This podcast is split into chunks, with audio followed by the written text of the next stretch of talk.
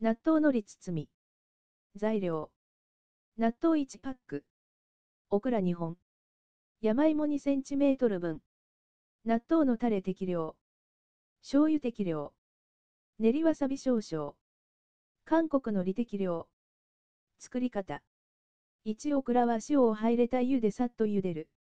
2オクラと山芋はそれぞれ納豆程度の大きさに刻む。3ボウルに納豆と2を入れ。納豆のタレ。醤油。練りわさびであえて味を整える。4韓国のりでくるんでいただく。